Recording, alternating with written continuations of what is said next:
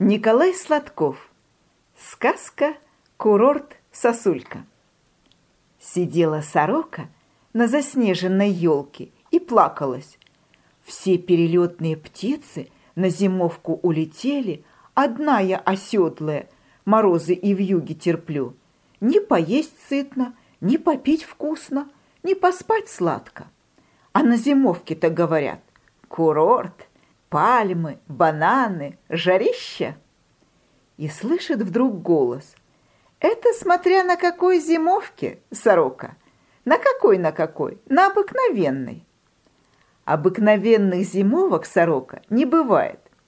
Бывают зимовки жаркие в Индии, в Африке, в Южной Америке, а бывают холодные, как у вас в средней полосе. Вот мы, например, к вам зимовать курортничать с севера прилетели. Я сова белая, они свиристель и снегирь, пуночка и белая куропатка. Зачем же вам было из зимы да в зиму лететь, удивляется сорока. У вас в тундре снег, и у нас снег. У вас мороз, и у нас мороз. Что же это за курорт? Но свиристель не согласен. У вас снега поменьше и морозы полегче, и в юге поласковей. Но главное – это рябина. Рябина для нас дороже всяких пальм и бананов. И белая куропатка не согласна. Вот наклююсь ивовых вкусных почек, в снег с головой зароюсь, сытно, мягко, не дует, чем не курорт. И белая сова не согласна. В тундре сейчас спряталось все, а у вас и мыши, и зайцы, веселая жизнь.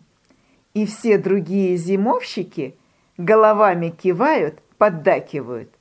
Выходит, мне не плакать надо, а веселиться. Я, выходит, всю зиму на курорте живу, а даже не догадываюсь, удивляется сорока. Ну и чудеса. Так-то, сорока, кричат все.